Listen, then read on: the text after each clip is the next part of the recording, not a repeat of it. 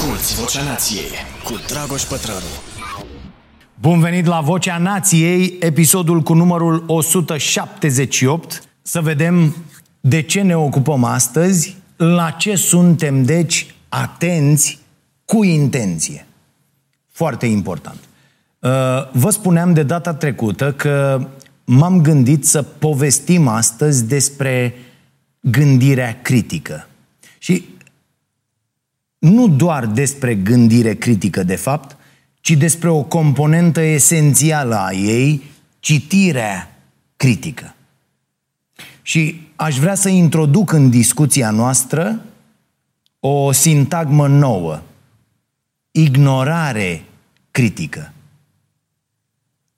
E ceea ce de multe ori îmi lipsește mie când scriu la emisiune sau la uh, acest podcast și mă pierd și la starea sănătății, la, la uh, cât un material și mă pierd în tot felul de detalii care de fapt uh, nu contează. Uh, avem deci un episod plin de critică astăzi. Și multă autocritică. E foarte, foarte bună. Ar trebui să încercați. Mie îmi face foarte bine. Cred că avem mare nevoie să stabilim împreună un scurt ghid aici la noi în trib și să punem la punct niște instrumente care să ne ajute să gândim mai bine. Poate că sună banal, doar că nimic din ceea ce părea banal nu mai este așa astăzi. Citeam o știre zilele trecute despre cum peste 60% dintre adolescenții de azi din Statele Unite, e drept, preferă să vadă filmele în limba engleză cu subtitrare. Tot în limba engleză. Păi pe vremea mea, taică, erai catalogat drept idiot dacă făceai asta.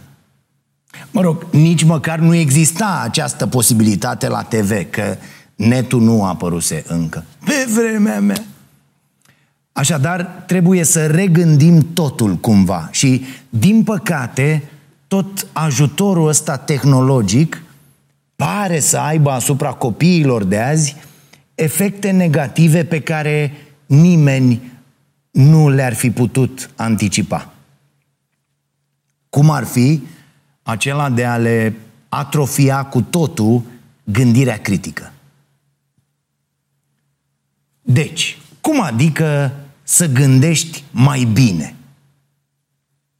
Ei bine, într-o lume supraîncărcată cu conținut de toate felurile, nu e deloc ușor să navighezi printre informații și să ajungi sănătos la destinație. Și nu e vina noastră că ne pierdem tot mai mult simțul critic. Atenție! Suntem invadați cu informații din toate părțile. Suntem invadați de știri. Totul ne este prezentat ca și cum ar fi de o importanță colosală. Totul are nevoie de atenția noastră. Și nu, nu, nu, nu mai târziu, nu, neapărat acum. Canalele de știri vor prezenta întotdeauna informațiile ca și cum viața noastră depinde de acele informații. Pentru că editorii vor să ascultăm tot ce au ei de transmis. Oricât de simplu ar fi mesajul care trebuie dat mai departe, el va fi încărcat cu intensitate emoțională, ca să ne țină cât mai mult acolo, lipiți de ecrane. Și asta i-a îndepărtat pe mulți dintre noi de știri, de presă în general, iar efectele asupra democrației se văd din ce în ce mai clar.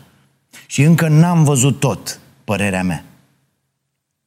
Guvernele și-au dat mâna cu corporațiile și controlează fluxul de informații, acoperind eforturile făcute de jurnaliștii care încă își fac meseria în slujba interesului public. O să vă spun la final care sunt uh, cei 10 pași prin care puteți încerca să vă păstrați sănătatea psihică pe internet. Pași descriși de Matt Haig în cartea despre care am discutat data trecută gânduri de pe o planetă nervoasă. Pentru că avem toate șansele să o luăm razna dacă nu învățăm să filtrăm tot ce ajunge la noi. Știrile de ultimă oră curg constant pe uh, crol, da? Pe acea burtieră a televiziunilor de știri. Cu cât mai îngrozitoare e o știre, cu atât are mai multă audiență. Totul e șocant, totul e breaking. Dacă trăim constant într-o lume a știrilor de ultimă oră, știri care sunt întotdeauna șocante, nu avem timp să înțelegem imaginea de ansamblu. Nu avem timp să, să ne dăm un pic înapoi, să dobândim perspectivă, să procesăm informațiile și să le înțelegem cu adevărat. Vom reține, în schimb, starea pe care ne oferă știrile. De cele mai multe ori, starea asta e pur și simplu teama. Iar efectul fricii este foarte complex. El presupune la foarte multe persoane declanșarea unor mecanisme de apărare care includ, de pildă, cumpărăturile. Da, da, shoppingul. Atât de nevinovatul shopping. Ce vedem și la reclame. Domne, totul trece dacă te duci să faci niște shopping. Ce prostie, nu? Așadar, căutăm să scăpăm de frică prin consum. Ce altceva să faci când ți-ai pierdut puterea de cetățean și când ți se induce ideea că poți decide în lumea asta doar cu portofelul, nu? Doar cu cardul. Intri în mall și deschizi portofelul. Aruncând pe banii pe tot felul de lucruri tâmpite, bani pentru care tu ai muncit din greu. Dar hei, e singura modalitate prin care capitalismul supraviețuiește, când noi cumpărăm lucruri de care, practic, nu prea avem nevoie. Uite, vă propun să faceți un mic studiu, urmăriți cum vă comportați în următoarea lună și puneți-vă mereu întrebarea înainte să cumpărați ceva. Mă, chiar am nevoie de ce vreau să cumpăr acum? Ce se întâmplă dacă nu cumpăr chestia asta azi? Eu vă mărturisesc că după ce am uh, încercat și am păstrat obiceiul ăsta, uh, uh, am economisit foarte mult în ultimii ani. Și banii ăștia, cu acești bani, am fost foarte, foarte mulțumit să-i ajut pe alții care au mai, mai puțin. Adică tot i-am cheltuit, să zic așa, dar pentru fapte bune. Legat de asta, lungesc un pic paranteza, iată, ce ziceam la început. Pentru a vă vorbi un pic despre Dana – uh, inspirată de ce facem noi aici și uh, de cum eu mi-am oferit timpul personal pentru a direcționa banii din participarea la evenimentele la care sunt chemat către familiile de la ceasul bun, Dana a sunat săptămâna trecută la Cafeneaua Nației și a venit să spele vase. Fiind foarte mulțumită de, uh, de ea și de activitatea ei, Monica i-a propus un contract. Dar uh, Dana are serviciu, Dana lucrează, are o familie frumoasă, are doi băieți să-i trăiască la fel tuturor. E ok cu banii, mă rog, cât de ok poți să fii pe aici. Așa că Dana vrea să vină o zi pe săptămână, în weekend, la cafenea, să spele vase, iar banii obținuți să-i dea unei familii de la ceasul bun. O familie indicată de Larisa în fiecare săptămână. Jos pălăria, Dana. Mulțumim pentru inspirație. Revenind la subiect și la cultivarea fricii prin felul în care sunt prezentate știrile. Sigur, se întâmplă pe lumea asta și lucruri îngrozitoare. Lucruri pe care ar trebui uh, și de care ar trebui să, să ne fie teamă. La urma urmei, din totdeauna s-au întâmplat și lucruri foarte urâte. Diferența e că acum telefoanele, camerele video, rețelele sociale și internetul amplifică toate aceste chestiuni. V-ați gândit vreodată cum ar fi fost dacă cel de-al doilea război mondial ar fi fost filmat în felul în care sunt filmate azi toate evenimentele? Hm? O temă bună de gândire, nu? Să se transmită din tranșee de acolo, din spitalele de campanie. Și nu e vorba doar despre știri. E vorba și de publicitate. Poate mai ales de publicitate. De oricine are ceva de vândut în principiu. Nu mai primim informații doar de două ori pe zi de la televizor. Ne-am câștigat dreptul ăsta. Primim informații permanent. Pagini de internet, panouri publicitare, tot felul de alerte, afișe lipite în lifturi, hârtiuțe lăsate în parbrivuzul mașinii. La naiba, când deschid fermoarul blugilor la mall, la budă, o domnișoară care mi judecă mărimea are de fapt ceva să-mi vândă. Și ok, ok, cumpăr, intru pe site, îmi fac cont ce vrei tu, doar nu te mai uita așa cu fața aia la mine, că nu pot să... Na. Toată lumea are ceva să ne spună și mai ales ceva să ne vândă. Cu promisiunea că, dacă și numai dacă vom cumpăra acel ceva, orice ar fi, ne va fi în sfârșit bine. Vom fi în sfârșit mai slabi, mai bogați, cu mai mult păr, cu pielea mai fină, cu unghiile mai frumoase. Nici nu contează cum suntem acum. Ideea e că, sigur, așa cum suntem acum, nu suntem bine. Avem nevoie să cumpărăm ceva ca să devenim bine, să ne simțim bine. Fericirea și starea de bine în propria piele nu ajută deloc economia. De ce să dai bani și de ce să arunci cu banii dacă te simți ok? Într-o astfel de infrastructură, n-ar trebui să se simtă nimeni vinovat că nu reușește să-și mențină creierul în ordine. Nimeni nu e vinovat că ecranul creierului, cum, cum îi zice uh, Anders Hansen, uh, am vorbit și despre cartea asta, are prea multe ferestre deschise. Ce să închizi când toate urlă la tine să le acorzi atenția ta? În plus, există și o componentă biologică în toată nebunia asta. Uh, pentru strămoșii noștri care trăiau în societăți micuțe, era esențial să fie foarte atenți la informațiile cu încărcătură emoțională sau surprinzătoare. De ce? Pentru că ele semnalau un pericol sau, în unele cazuri, poate o recompensă. În mediul de azi, în mediul online însă, aceleași semnale nu mai transmit aceleași lucruri. E esențial, deci, să încercăm să ne adaptăm, să învățăm ce merită atenția noastră și ce trebuie pur și simplu ignorat.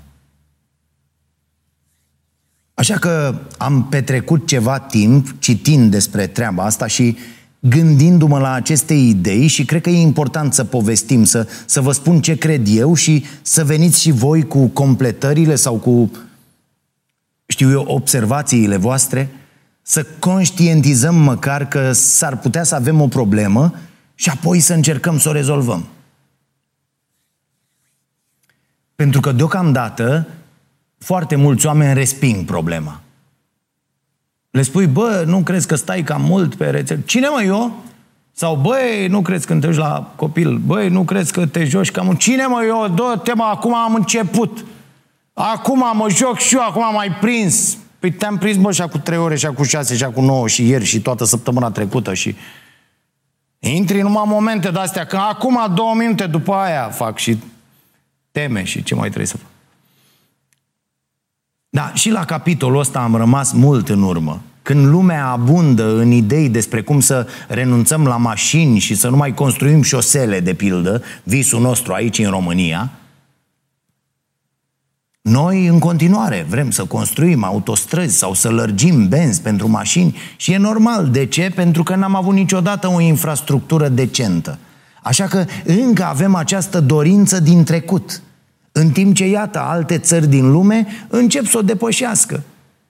Ce nevoie mai ai de drumuri noi și de mașini personale când poți ajunge oriunde și de oriunde cu transportul public?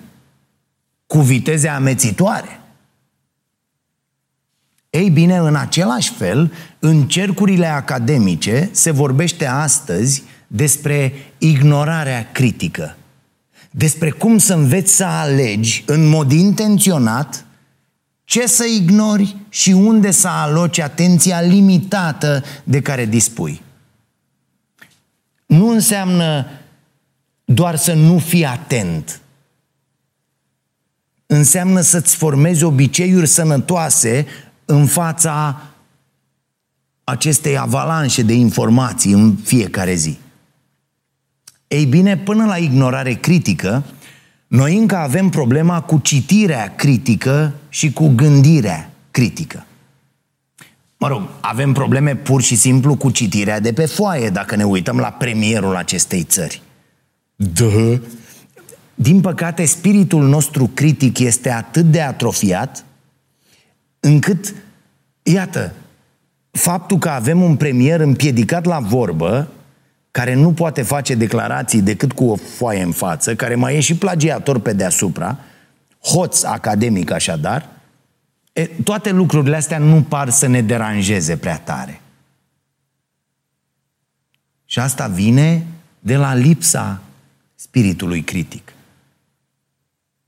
Mă rog, de premier și de ceilalți ne ocupăm la emisiunea Starea Nației de luni până joi la Prima TV. Să ne întoarcem la gândirea critică. Asculți Vocea Nației, disponibilă pe iTunes, Spotify, SoundCloud sau pe starea nației.ro la secțiunea podcast. Ce înseamnă, de fapt, gândire critică? Păi, bref, înseamnă că avem abilitatea să analizăm niște informații, niște date care ne sunt prezentate, niște știri de la televizor, niște articole sau filmulețe de pe internet și să ne facem propria opinie cu privire la ceea ce ni se transmite. Înseamnă să putem judeca dacă ceea ce ni se transmite este o informație sau o opinie. Iar dacă este o informație, înseamnă să avem capacitatea de a analiza dacă ea este corectă.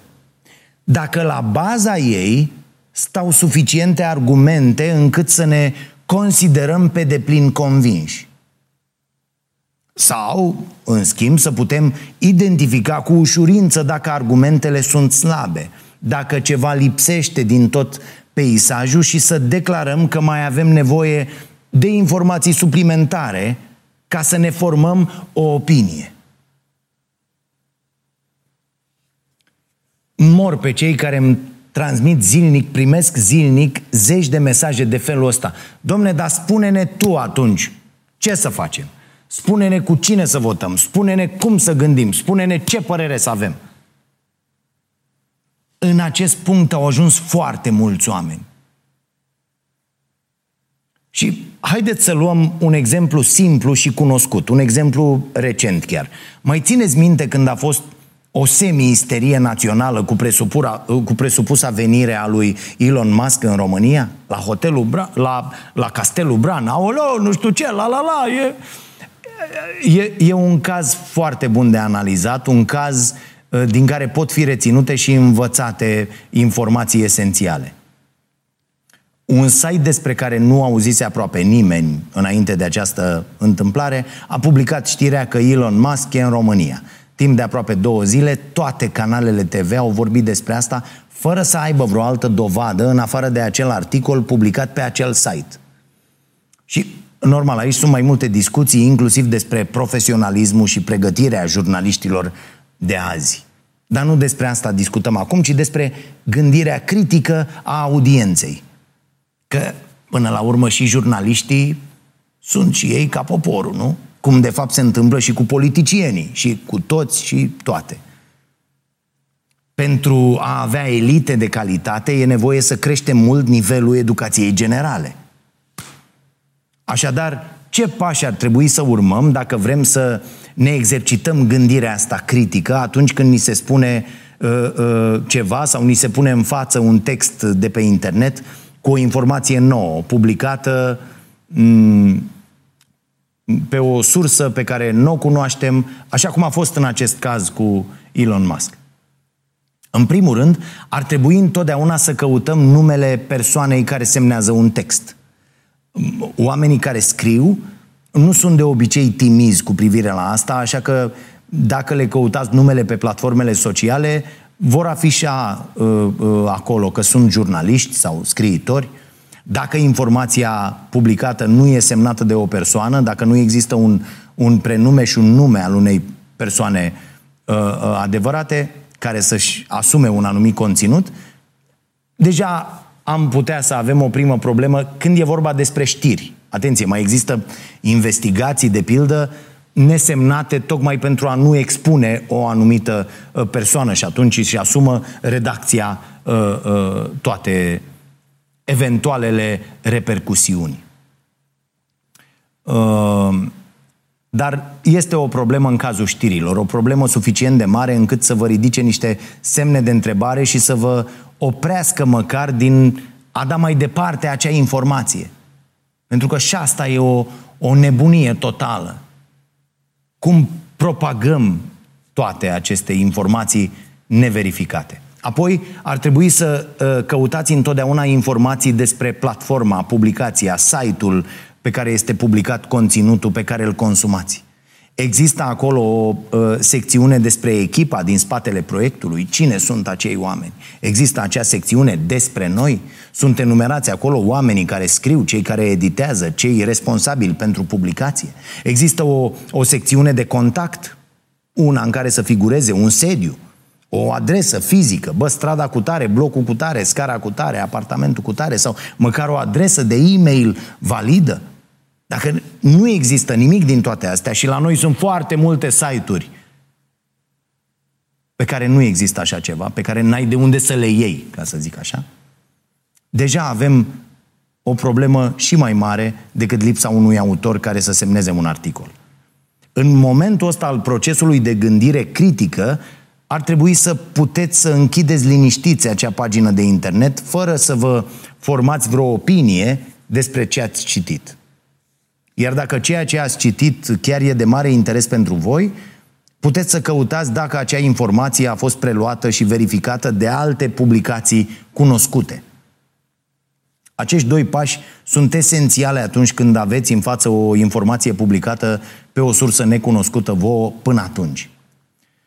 Funcționează regula și în cazul articolelor științifice, în cazul studiilor, pentru că la banii care sunt pompați de marile companii pentru a distruge studiile independente, e foarte posibil să dați peste cercetări plătite să ajungă la o anumită concluzie. De ce?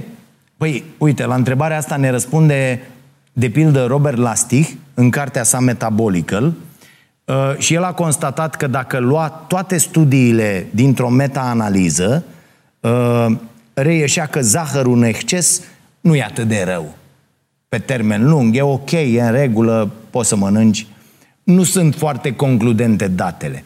Dacă dădea însă la o parte toate studiile plătite de industria alimentară și analiza doar rezultatele studiilor independente, concluzia era cu totul alta. Cu totul și cu totul alta. La fel, conținutul video care oferă informații din care nu puteți afla sursa acelor informații, nu poate fi uh, uh, o, un izvor de, de informare de încredere. Trebuie să reușiți să faceți întotdeauna diferența între ce înseamnă opinia cuiva de pe internet și ce înseamnă o informație verificată. Asta e o mare problemă faptul că oamenii au ajuns să pună semnul egal între opinie și știre. O altă strategie este cea de citire laterală. Ce înseamnă asta? Înseamnă că dacă vrei să verifici o anumită informație de pe un anumit site, trebuie să părăsești în primul rând acel site. Adică ai un tab deschis, o pagină cu o informație, iar pe lângă deschizi în lateral alte pagini ca să cercetezi ce se află în spatele acelei pagini. De asta se numește așa, citire laterală. Sigur că în cazul cu Elon Musk la Bran a fost vorba despre un subiect absolut inofensiv. puteai să închizi în secunda 2 orice informație despre asta. N-ar fi afectat în mod real pe nimeni cu nimic dacă omul ăsta era sau nu la noi în țară. Dar a fost un semnal foarte bun cu privire la cât de ușor se răspândesc informațiile neverificate și de cât de pregătit trebuie să fii ca să le analizezi. Există însă situații când lipsa de gândire critică nu e așa benignă cum a fost în acest caz. Trăim într-o lume digitală în care e foarte ușor să ne înnecăm pur și simplu în informații. Informații. Timpul și atenția sunt două resurse limitate care nu pot fi substituite cu nimic. Din același loc care ne este accesibil la câteva atingeri de ecran distanță, ne luăm deopotrivă informațiile utile, dar și avalanșa asta de nimicuri. Avalanșa de conținut care uneori doar ne fură atenția și ne fură timpul, oho, cât timp, dar alte ori are consecințe mult mai grave. Apropo de timp, prin reducerea drastică a prezenței pe rețele, eu am reușit în ultimii 2-3 ani să fac mai multe cursuri, să citesc mult mai mult, să studiez la, la chitară, să fac sport în fiecare zi, să am discuții cu sens uh, cu, cu oamenii de lângă mine, să fiu mai mult cu ai mei, să fiu mai mult prezent în viața mea. Am mai discutat despre asta, e un sentiment incredibil. Să poți să devii conștient de fiecare moment pe care îl trăiești. Iată, și acum, băi, am acest podcast, sunt niște oameni care acum se uită, consumă această informație, mulți dintre ei vor lua decizii bune uh, pentru viața lor, îmi vor scrie și mie despre asta, uh, uh, mă simt foarte util, îmi e bine. Îmi e bine. Ok. Așadar, citirea și gândirea critică sunt extrem de importante. Dar așa cum spuneam la început, în timp ce ne prindem noi de asta, ele încep deja să devină insuficiente. În prezent, avem nevoie să învățăm și ce să ignorăm din multitudinea de date din jurul nostru. Cum spunea și Oliver Burkeman, oamenii fericiți știu ce să ignore. La fel și oamenii bogați, aș adăuga eu. Burkeman a scris cartea 4000 de săptămâni pe care am recomandat-o și despre care am tot vorbit aici.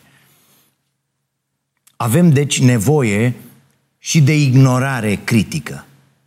Pentru că în perioada asta în care trăim, să știi ce să ignori a devenit o competență esențială pentru cetățenii digitali.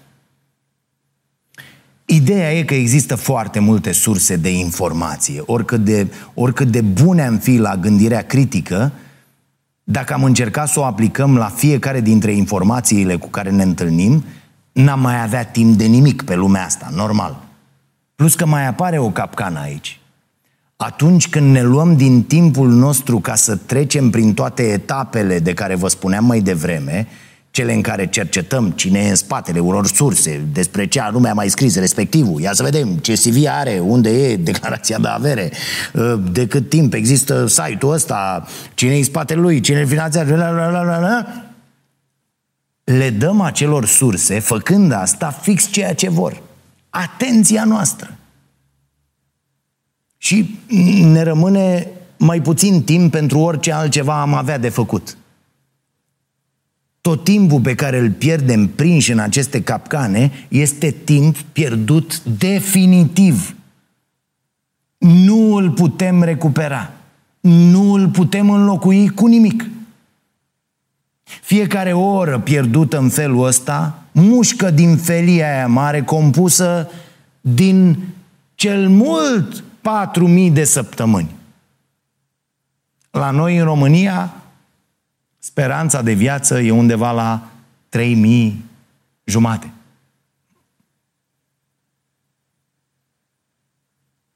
Iar la mine s-au dus deja vreo 2000. și ceva.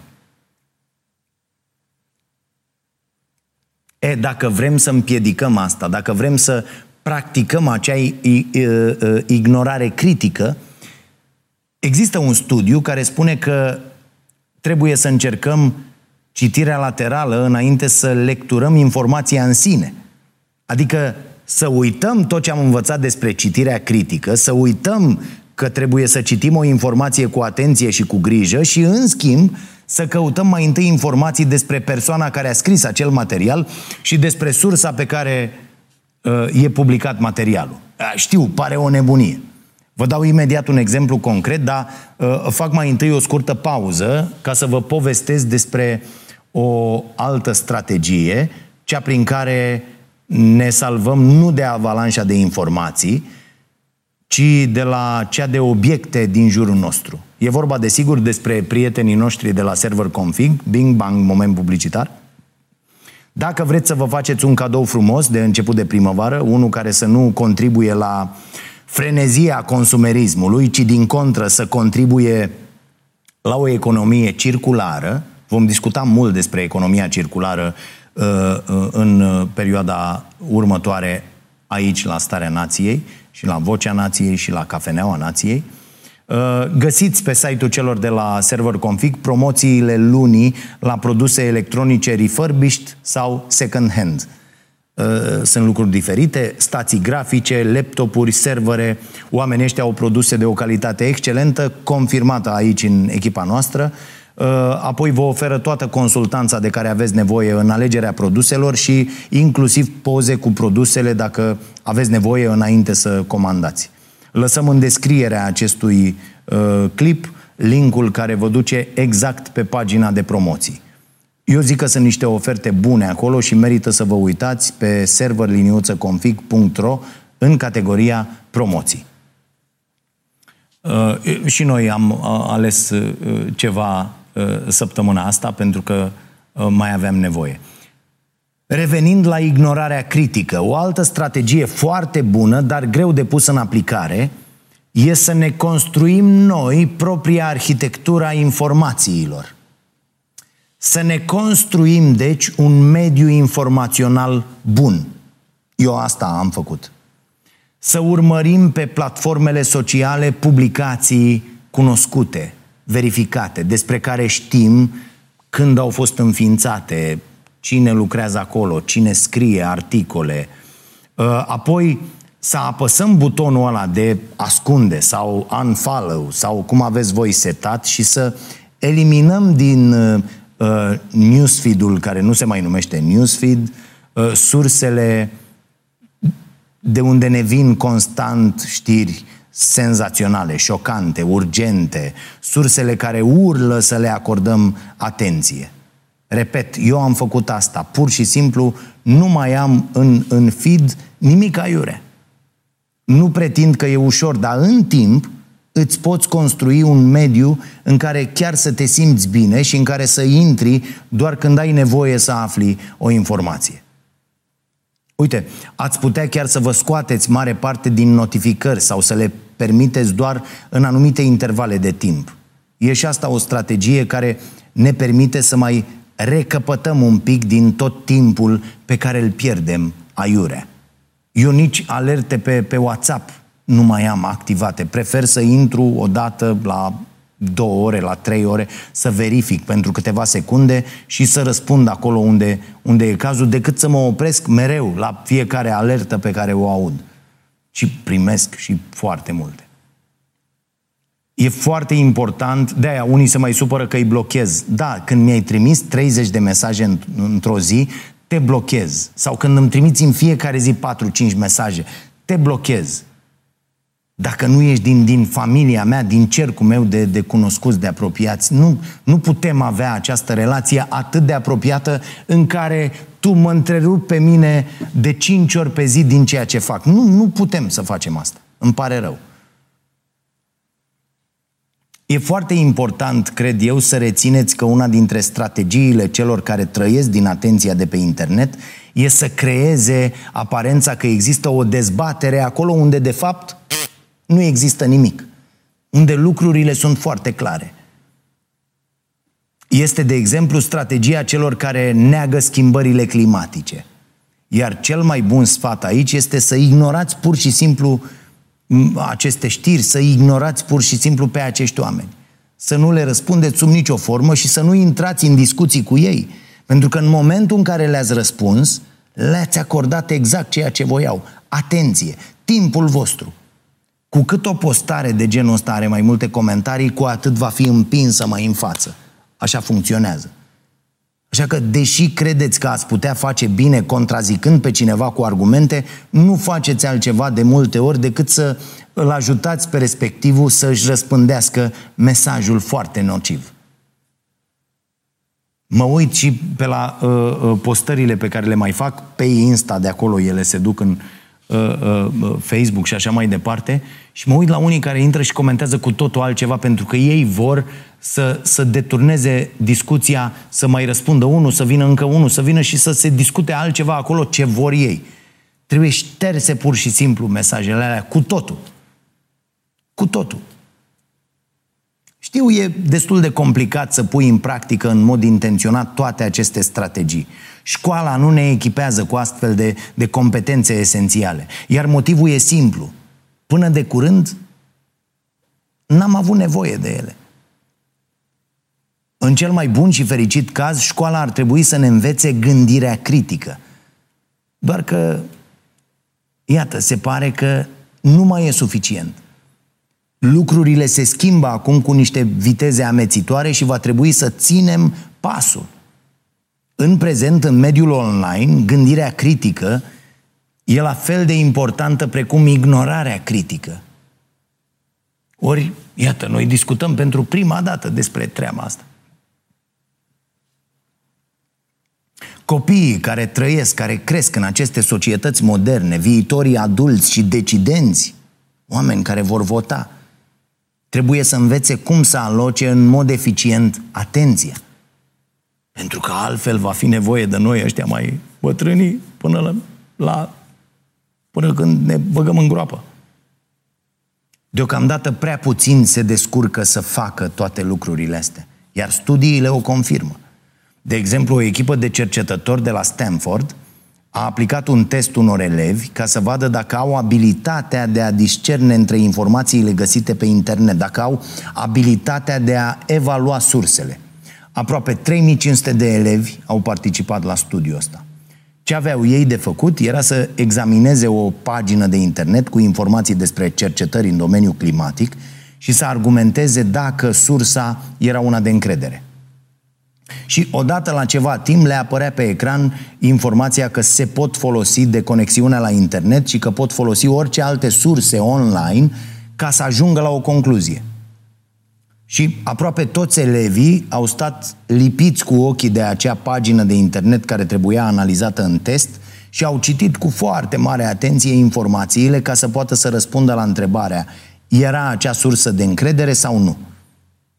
Au intrat pe uh, pagina uh, despre echipa din spatele publicației, apoi au studiat uh, rapoartele și graficele publicate acolo, au încercat să înțeleagă informația. S-au comportat, deci, corect raportat la ceea ce suntem învățați că ar trebui să facem.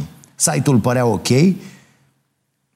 dacă nu erai doctor în schimbări climatice. Ei bine, mai puțin de 2% dintre studenții participanți la test au aflat că, de fapt, site-ul pe care îl analizau cu informații despre schimbările climatice era, de fapt, sponsorizat de o companie din domeniul combustibililor fosili. Cum au aflat asta? Au părăsit acea pagină și au folosit internetul ca să afle informații despre acea pagină. Cu alte cuvinte, au părăsit sursa ca să afle informații despre sursa. Au făcut citire laterală. Așa că primul pas al gândirii critice într-o lume care arată cum, așa, cum, cum arată lumea asta din prezent, ar putea fi ăsta. Să știi când e necesar să o aplici. Cu alte cuvinte, să dobândești acea, această abilitate de a ști când trebuie să ignori pur și simplu o informație cu totul, nici de cum să o citești cu mare atenție. Abilitatea asta ar trebui să fie integrată cumva în programa școlară. Vorbesc despre OZN-uri, nu? În educația românească.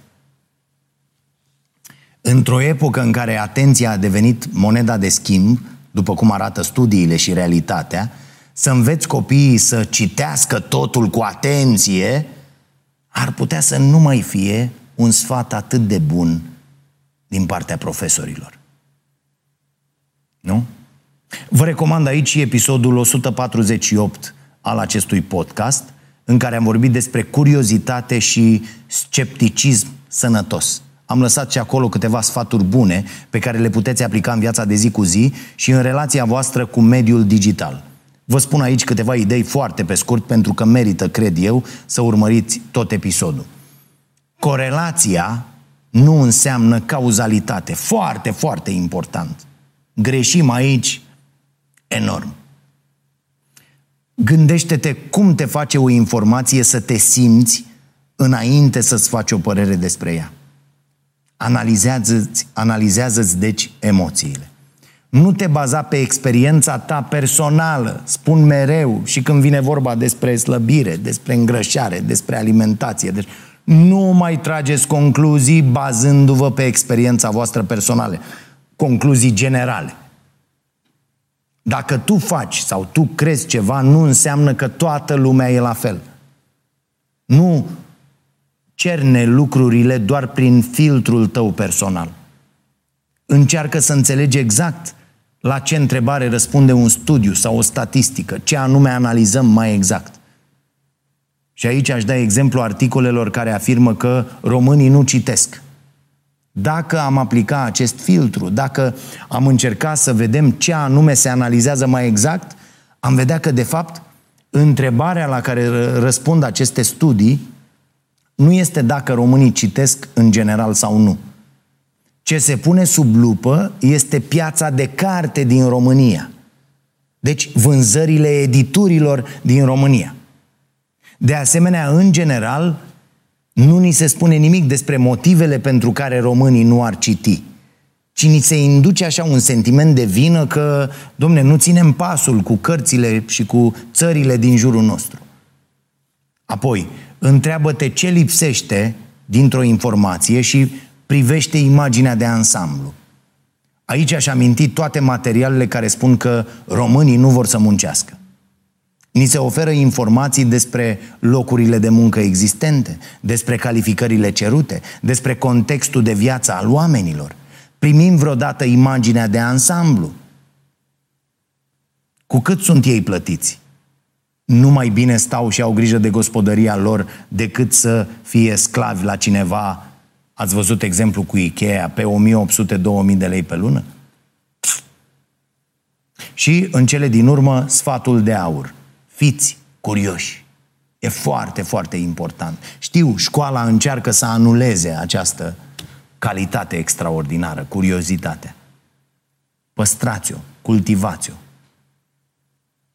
Sigur că e complicat pe termen scurt să faci toate lucrurile astea, dar pe termen lung vă veți simți mult mai bine în pielea voastră și vă veți simți mult mai bine în prezența celor din jurul vostru.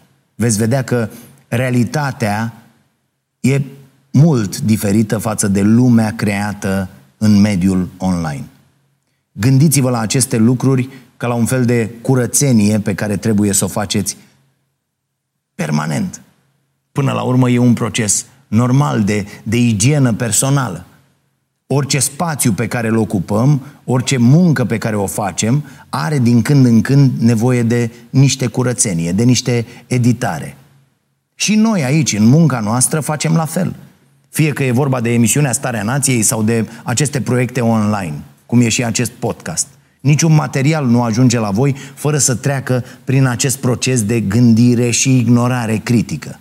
Dintr-o multitudine de informații, alegem ce e important și ce credem noi că merită atenția noastră și a voastră. Așa că editați-vă și voi viața așa cum edităm și noi aceste materiale. Și acum, uh, cele 10 sfaturi descrise de Matt Haig în cartea Gânduri de pe o planetă nervoasă uh, despre cum să-ți păstrezi sănătatea psihică pe internet. 1.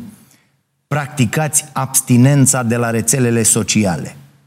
Da? Rezistați la orice exces nesănătos care vă atrage. Uite, de exemplu, puteți să vă setați un anumit timp limită pe care să-l petreceți pe rețele, după care telefonul să vă dea un mesaj sau rețeaua respectivă există că ați depășit acel timp. Eu am acest sistem pe Insta, pe Facebook am ales să nu mai intru aproape deloc uh, și e foarte, foarte bine. Chiar dacă există zile când depășiți, veți avea mereu uh, uh, uh, clar în minte, bă, deja am depășit, trebuie să, să, să reduc.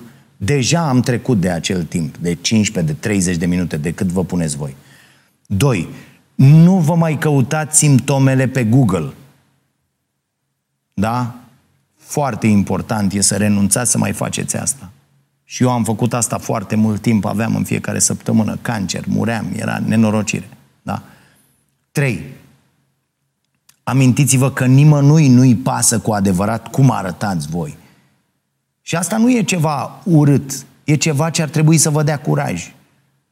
Tuturor oamenilor le pasă de cum arată ei. Fiecare dintre noi e mai degrabă preocupat de înfățișarea lui decât de înfățișarea altora. 4. E foarte important. Înțelegeți că ceea ce pare adevărat s-ar putea să nu fie. Internetul rămâne cu un pas dincolo de lumea fizică. De îndată ce te îndepărtezi de el, îți dispare din minte surprinzător de repede. Da? 5. Oamenii reprezintă mai mult decât o postare pe rețelele sociale. Oamenii nu sunt definiți de un singur status postat pe internet. Oamenii se schimbă. Am vorbit despre procesele prin care trece creierul, despre cărțile lui David Eagleman, care confirmă acest lucru. Gândiți-vă la câte idei contradictorii aveți fiecare dintre voi în fiecare zi, la toate opiniile pe care le-ați avut de-a lungul vieții și care s-au schimbat între timp. N-am, eu acum 25 de ani, în legătură cu aproape toate lucrurile pe care le cred acum, eram complet idiot. Apoi nu mai lăsați o singură opinie uh, uh, aruncată de cineva în grabă pe internet să vă definească părerea despre acea persoană. Hegel invocă aici pe astronomul Carl Sagan, care zicea așa, din perspectivă cosmică, fiecare dintre noi este prețios. Dacă un om se contrazice cu tine, lasă-l în pace. Într-o sută de miliarde de galaxii, nu vei găsi un altul ca el. 6. Foarte important, apropo de ce ziceam mai devreme cu spațiul digital pe care ni-l putem construi singuri. Nu mai urmăriți oameni doar ca să-i urâți. Eu nu înțeleg asta. Să-i urmărești pe unii ca să intre acolo și să uh, uh, îi umpli de rahat să, și cumva asta să te facă să te simți bine. Faptul că tu pui mâna pe rahat și arunci cu el. Nu încercați să vă construiți ceea ce eu am făcut, am făcut mult timp greșeala asta, o imagine despre voi permanent în război cu alți oameni. E o prostie. Nu căutați să fiți împotriva a ceva, ci căutați acele uh, uh, ocazii uh, de fapt, uh, reformulez, nu, nu mai fiți împotriva a ceva uh, și nu mai căutați ocaziile în care să manifestați chestia asta. Foarte mulți caută asta. Căutați mai degrabă să fiți pentru ceva, să susțineți una sau mai multe cauze și să vă arătați acolo susținerea mai mult decât uh, vă arătați în alte locuri ura. Sper că am fost suficient de clar. 7. Nu intrați în jocul evaluărilor. Vă recomand aici uh, episodul 174 în care am vorbit despre jocul de statut la care participăm fără să vrem cu toții. Internetul adoră evaluările și topurile de orice fel. Cine e cel mai bogat? Cine are cele mai multe like-uri? Cine a purtat uh, rochea aia mai bine? Un șir nesfârșit de, de comparații. Asta cu rochea am băgat o ancă acolo, eu n-aș fi... Uh, nu m-ar fi dus capul la așa ceva. Eu aș fi zis-o pe asta. Care ceai este cel mai vândut la Cafeneaua Nației? Știți că am avut această uh, uh, solicitare din partea multor oameni. Ignorați aceste lucruri. Nu merită atenția voastră și nu trebuie să vă autoevaluați vreodată în funcție de asta. Haig zice așa, ca să te placă toată lumea, ar trebui să fii cel mai insipid om din lume. E normal să nu fiți evaluați întotdeauna în cele mai bune moduri. Și o să vedeți asta inclusiv aici, în comentariile pe care le primim la acest podcast, la emisiune, la alte proiecte pe care le facem. Ok, 8. Nu? Da. Nu vă irosiți viața făcându-vă griji pentru lucrurile pe care le ratați. Haig zice așa, viața nu e despre a fi fericit cu ceea ce ai sau cu ceea ce faci, ci despre a fi fericit cu ceea ce ești. 9. Foarte important sfat.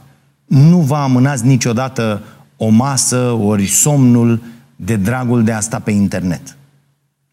Nu mai necesită comentarii, nu? Și 10, cel mai important poate, rămâneți oameni. Rămâneți oameni într-o lume tehnologizată. Vă las cu toate ideile astea. Mulțumim pentru că uh, sunteți cu noi. Nu uitați să ne dați acolo un like, uh, să ne lăsați un comentariu dacă aveți ceva bun să ne spuneți. Ne ajută mult să ajungem și la alți oameni din afara cercului pe care îl avem deja aici, pe care l-am construit împreună și pentru care suntem cu toții atât de recunoscători. Să vă fie bine. Iar apoi, dacă puteți, să le faceți bine și celor din jur.